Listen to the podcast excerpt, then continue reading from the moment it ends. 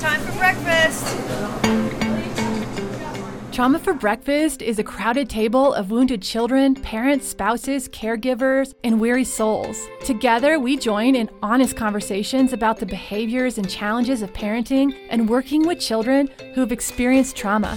There's always room for one more at the table to share in the stories, science, and healing as we learn to better understand and care for each other.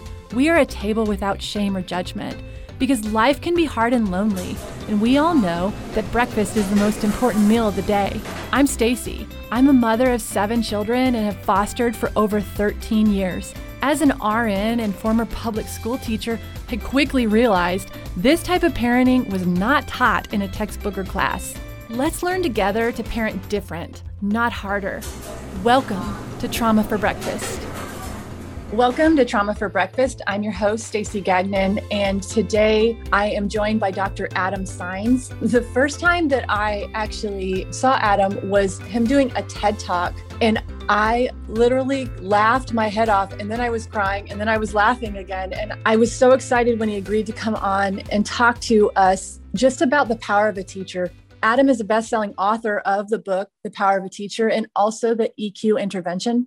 Adam has a list of degrees that I will add to the show notes because they're very extensive, but he does have his PhD in school psychology and he's in clinical practice and he just comes to us with so much knowledge. And with that, we are going to jump right into part two of our interview with Adam Saenz.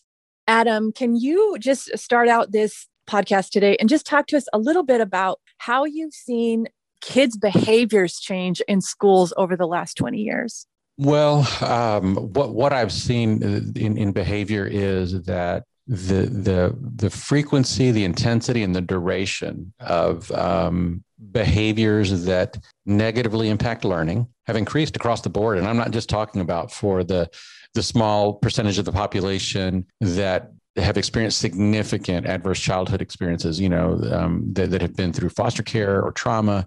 Yes, with that, but even kids that that um, have fairly stable families you know they're they're fairly financially stable and relationally stable. Uh, the problem is that, that we live in a world right now that's characterized by volatility uncertainty complexity and ambiguity and I think our our thermostat is just set to low grade anxiety. That's our baseline. Um, and so then you you add to that. Oh, and by the way, you've got a report due. And oh, by the way, you've got high stakes testing going on. And oh, by the way, you know you've got social media and someone posted something about you that wasn't flattering, uh, even though it was untrue. I mean, you put all that together, and what that means is that more and more kids are going to be uh, more and more um, debilitated in terms of their capacity to to learn. So the change I've seen is that more and more kids are struggling. And what what about in the last year with the pandemic? Well, it's interesting with the pandemic. You know, I remember around this time last year, uh, around May of 2020 and into June in the summer, people in the media were talking about, like, oh my gosh, look at all the devastation, psychological devastation the pandemic has caused and the kids and all of that.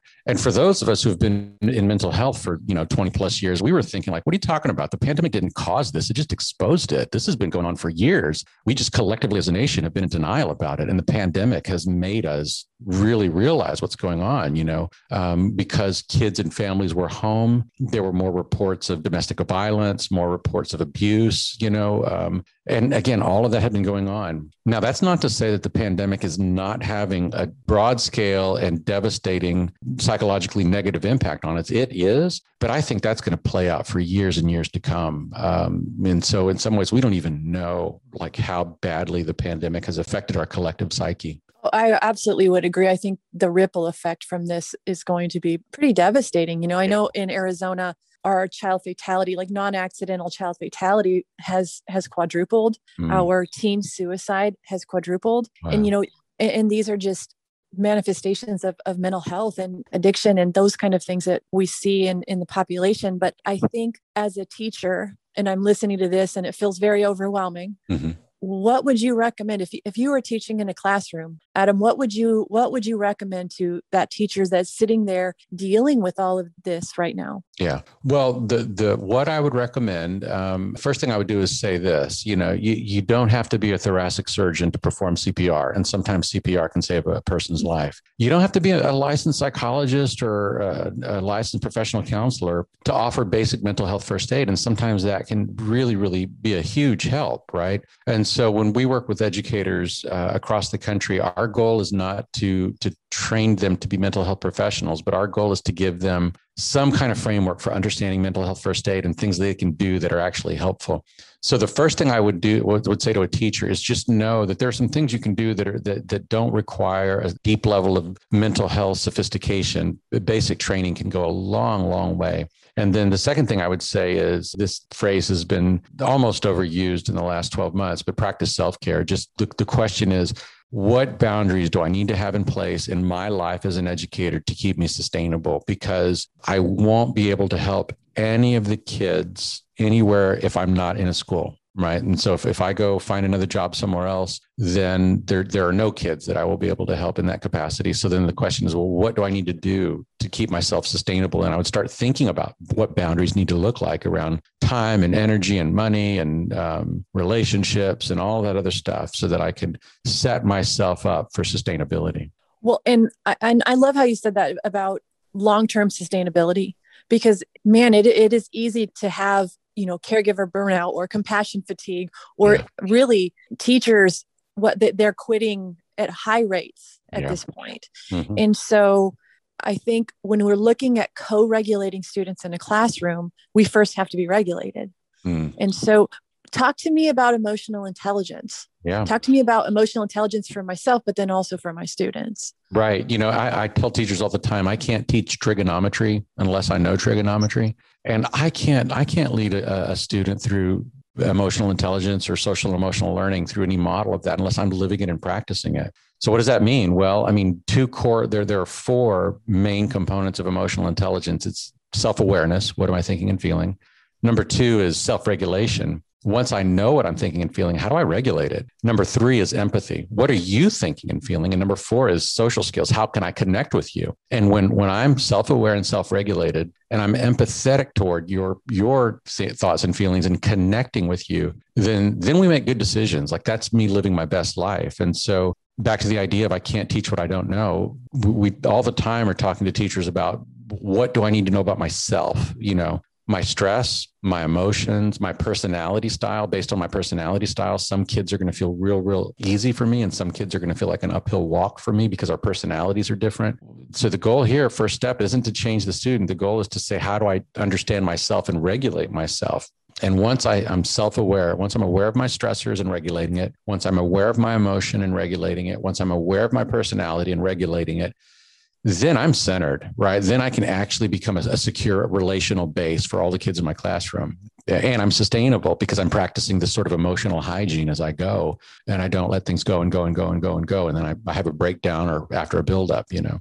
Um, so I would say that is is, you know, practice self-awareness and practice self-regulation. And then and then really I think the best SEL intervention, social emotional learning intervention for every student every student, man, I don't care, black, white, gay, straight, gifted and talented, slow learner, whatever, whoever the student is, the best intervention is a healthy adult living a centered life, you know, and, and once I get to that point, then, then I'm in a good place. I mean, that alone, that alone is, is a wonderful intervention. And I, I absolutely love you said that because we teach so much with teachers on how to set up environment. Like here, you're, you know, here's how you set your environment up for yeah. social emotional learning. Here's what this looks like, you know, brain breaks and let's talk about sensory and let's talk about schedule and routine and all these things to support kids that have brains that have you know trauma or high number of aces or those things and it's so funny because we then flip it and we say okay how have you set up your environment are mm-hmm. you taking brain breaks? Are you limiting yeah. technology? Are you yeah. getting exercise? Are you practicing the things that you are managing within your classroom? And interestingly right. enough, most of the time we aren't, right? Yeah. When we're struggling the most in co regulating children, right. typically it's because we are not regulating ourselves. Yeah. And, and we say that all the time a dysregulated adult cannot regulate a dysregulated child. It just doesn't work. Yeah. And so I, I love how you say that about starting with yourself. Mm-hmm. Can you talk to us a little bit about what have you seen to be the most effective application in a classroom that's SEL? I mean, there's all these different ideas and all these things, but I'd love to know, I mean, just in your opinion, what has been one of the most effective practices that has been implemented in classrooms that you've seen? If I had to pick one thing, you know, someone once said that, that, that the, the smallest unit of self care is a single breath, right? And um, so breathing, breathing, as basic as that sounds, like something we do every day, but we don't do it, right? Breathing and trained trained breathing, um, whether you know you're doing like a four six seven breath or a square breathing or whatever kind of breathing technique, and there's so many of them. That act alone changes my biochemistry it gets me out of my fight or flight you know it, it, it, shifts me out of my sympathetic nervous system into my parasympathetic nervous system. Breathing takes me out of anxiety and it puts me in out of fight or flight and it puts me into rest and digest. Breathing it, it just uh, that alone if we practice breathing we would be healthier. Physically we would be healthier psychologically uh, but it seems like, no, that's too easy. It can't be that easy. Yeah, actually it is. It's just a matter of, of practicing it. So breathing is, is one thing. Breath control is just, it's, it's huge. It's foundational. Um, and then I would say the second thing is just giving kids a roadmap to manage emotion. What is an emotion? It's fuel. It's fuel. That's what that's what emotion is. Like the, the Latin root of, of emotion is movere, which means to move. It's energy. It's emotional. It's psychic energy. And so, how can I connect those emotions to behaviors that? How can that emotional energy fuel behaviors that will make my life better instead of making it worse? So I'm angry. I could destroy the room, or I could write a letter. You know, or I could I practice breathing, or whatever it might be.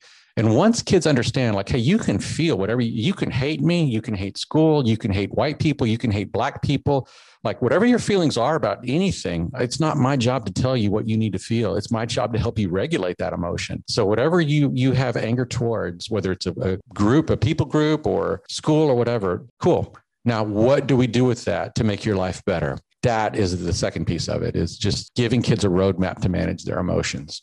Talk to me about the teacher who's struggling with the student who is just every day a boiling kettle of anger and fear and all of the things that they are just struggling to manage. To talk to that teacher right now. Well, I understand why you're frustrated. You know, uh, if you weren't frustra- if you weren't frustrated and overwhelmed and burned out, I would say one of two things is true of you: either you're a superhero or you're in denial. Because that daily thing is like, who wants to sign up for that? You know, it'll it will it'll just tear you down. It'll wear you down. So if you're frustrated, let me validate your feeling. It's it's perfectly okay for you to feel that way, and I don't think anything less of you. So then back to practicing self uh, self awareness and self regulation one thing you might want to say is why am i so frustrated? You know because they call me this this this and this and they cuss me out and okay well why do those words bother me uh, and then you start getting into like, well, I have this insecurity about the way I look. I have this insecurity. You know, when I grew up, when I was that age, uh, you know, I was always made fun of or whatever. So one thing we have to do is clean our own house and, and look in and say, like, where where am I like a wounded healer? Like, where am I still carrying around unresolved pain from? Man, all of my stuff, like my relationship with my mom, my dad, my dating relationship, my experience at that grade level, my peer relationships, my, my relationship with my kids. So when we bring pain into the classroom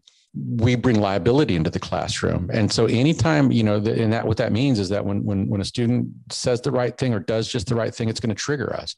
So one thing I would want to do is explore within my own heart, what do I need to diffuse within me? Are there certain words that trigger me? Are there certain language, is it, you know, certain volumes that trigger me? Are there certain attitudes that trigger me? And why are they my triggers? And, and how can I surrender that and let go of that? So first thing I would say is you're frustrated, totally get it. Don't blame you. I think it's probably good that you're frustrated and overwhelmed because that tells me that you're a human being. Number two, go within and, and start exploring your inner world and asking you, why is that so difficult? So let me give you an example. Now, let's say a student gets physically aggressive and, and hits a teacher, you know, God forbid, right? But it happens. No matter who the teacher is, a blow is going to hurt. It's going to be painful, right? Because you know, physical aggression is physical aggression. But let's take that out of the out of the, the, the picture, and let's say that a, a kid says to one teacher, "This class sucks, and you suck." Well, one teacher will be just aghast. How dare you speak to me that way? I feel deeply wounded by that. And another teacher will say, well, thanks for telling me telling me how you feel. Let's process that, right? So there now you're starting to get into some differences you know at, at, a, at a teacher level what what's really really hurtful for one teacher isn't necessarily hurtful for another teacher which tells me that there's a way to engage that interaction that's not hurtful for me so I would want to know again, why does this thing trigger me so much? And what do I need to clean up in my own inner world so that that's not so damaging for me? And that makes me more sustainable. So those are a couple of thoughts I had. I no, I think that's brilliant. And, and what the recurring theme that I keep hearing is that really so much of this begins with the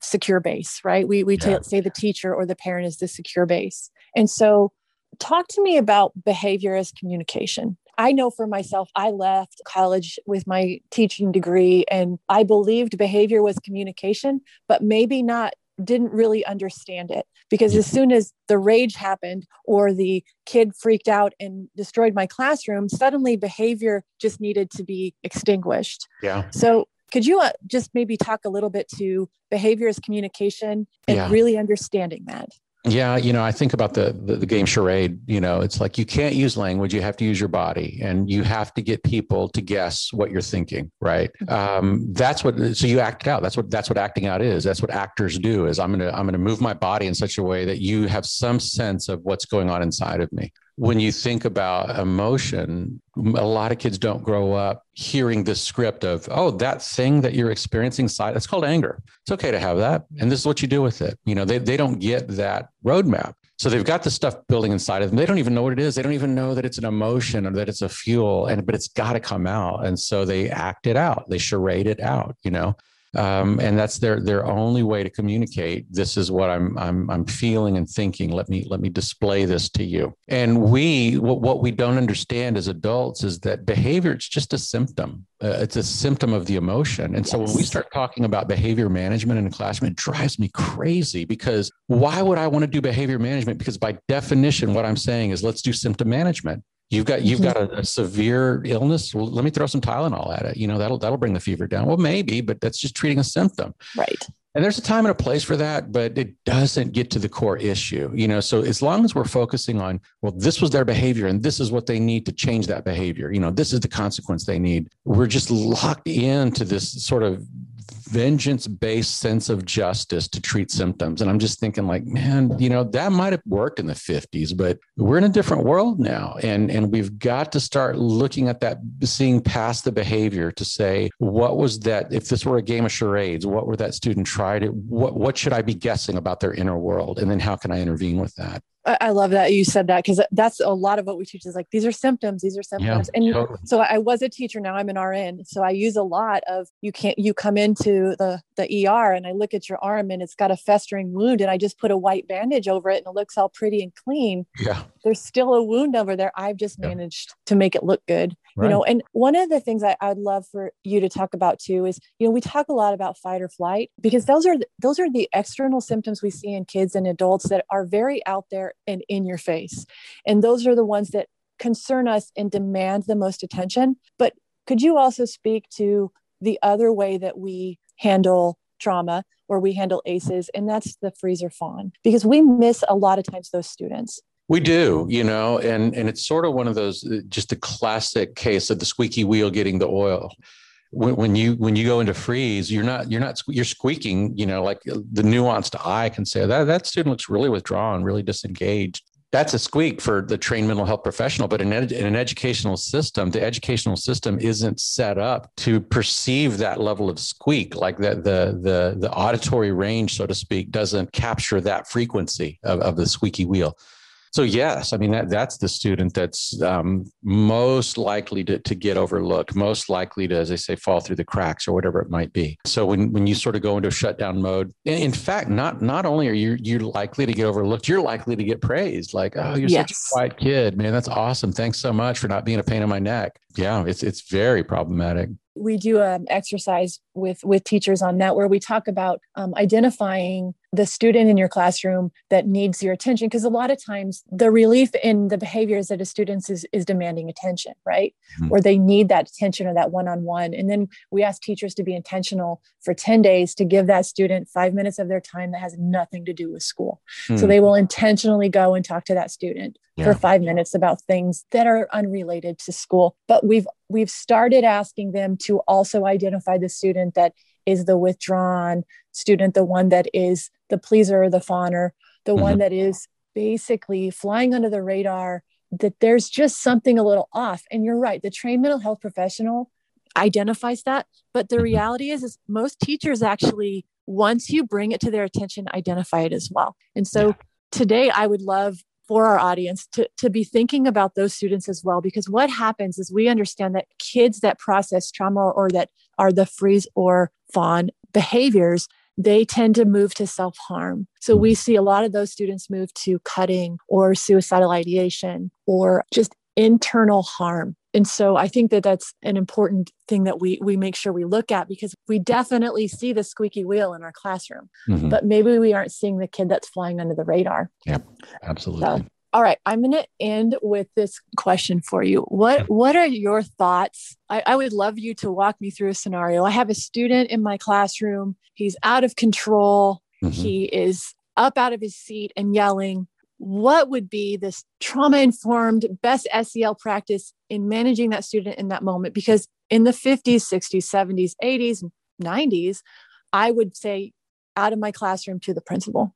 Yeah walk me through what that would look like in the optimal classroom world well, in the optimal classroom world, uh, there would have been a lot of work done um, before that event happened, and and the work done before that happened is, um, uh, you know, have I engaged in what I call non-contingent communication with that student, meaning communication that's not contingent on a task or an activity. It's not business management language. It's how are you doing kind of language, get to know you language. Um, so, you know, if I had a, a, student that was coming into my class that I knew had a reputation of being a disruptor and you know um, having a hard time engaging engaging.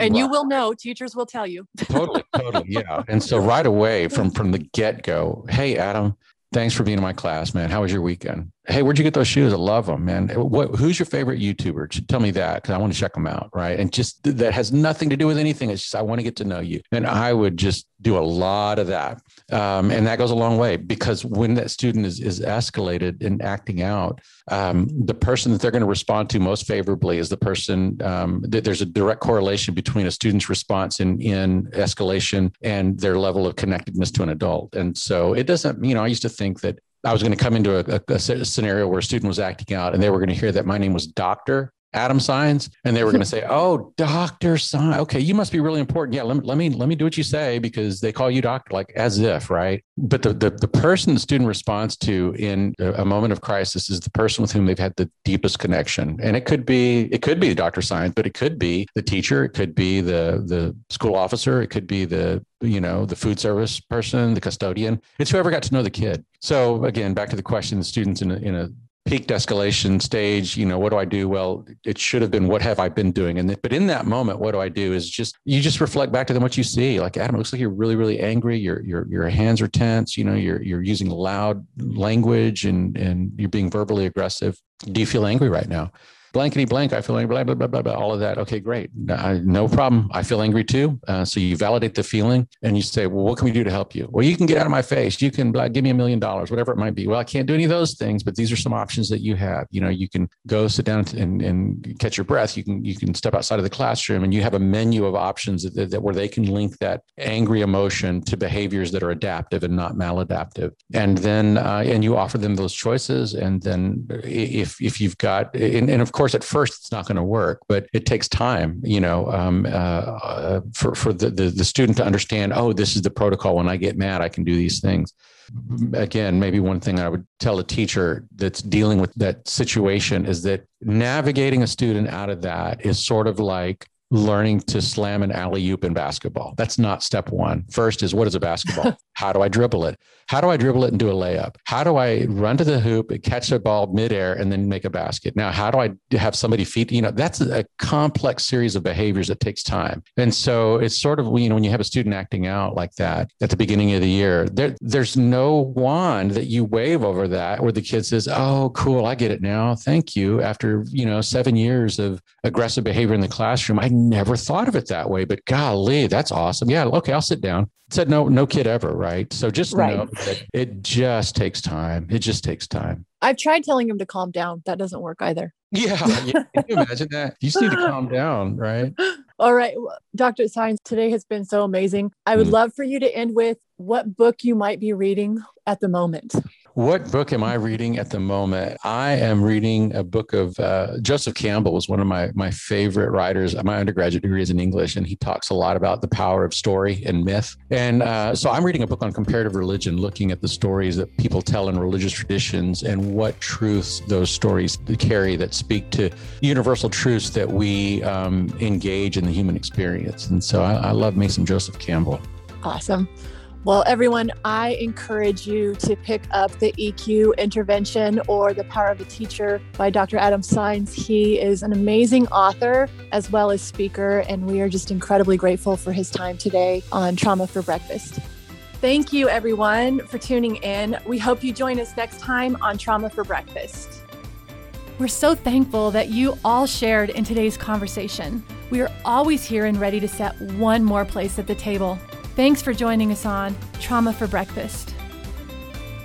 Trauma for Breakfast is brought to you and supported by MATForce, working together to reduce substance abuse, and Yavapai County Community Health Services, working toward healthier communities.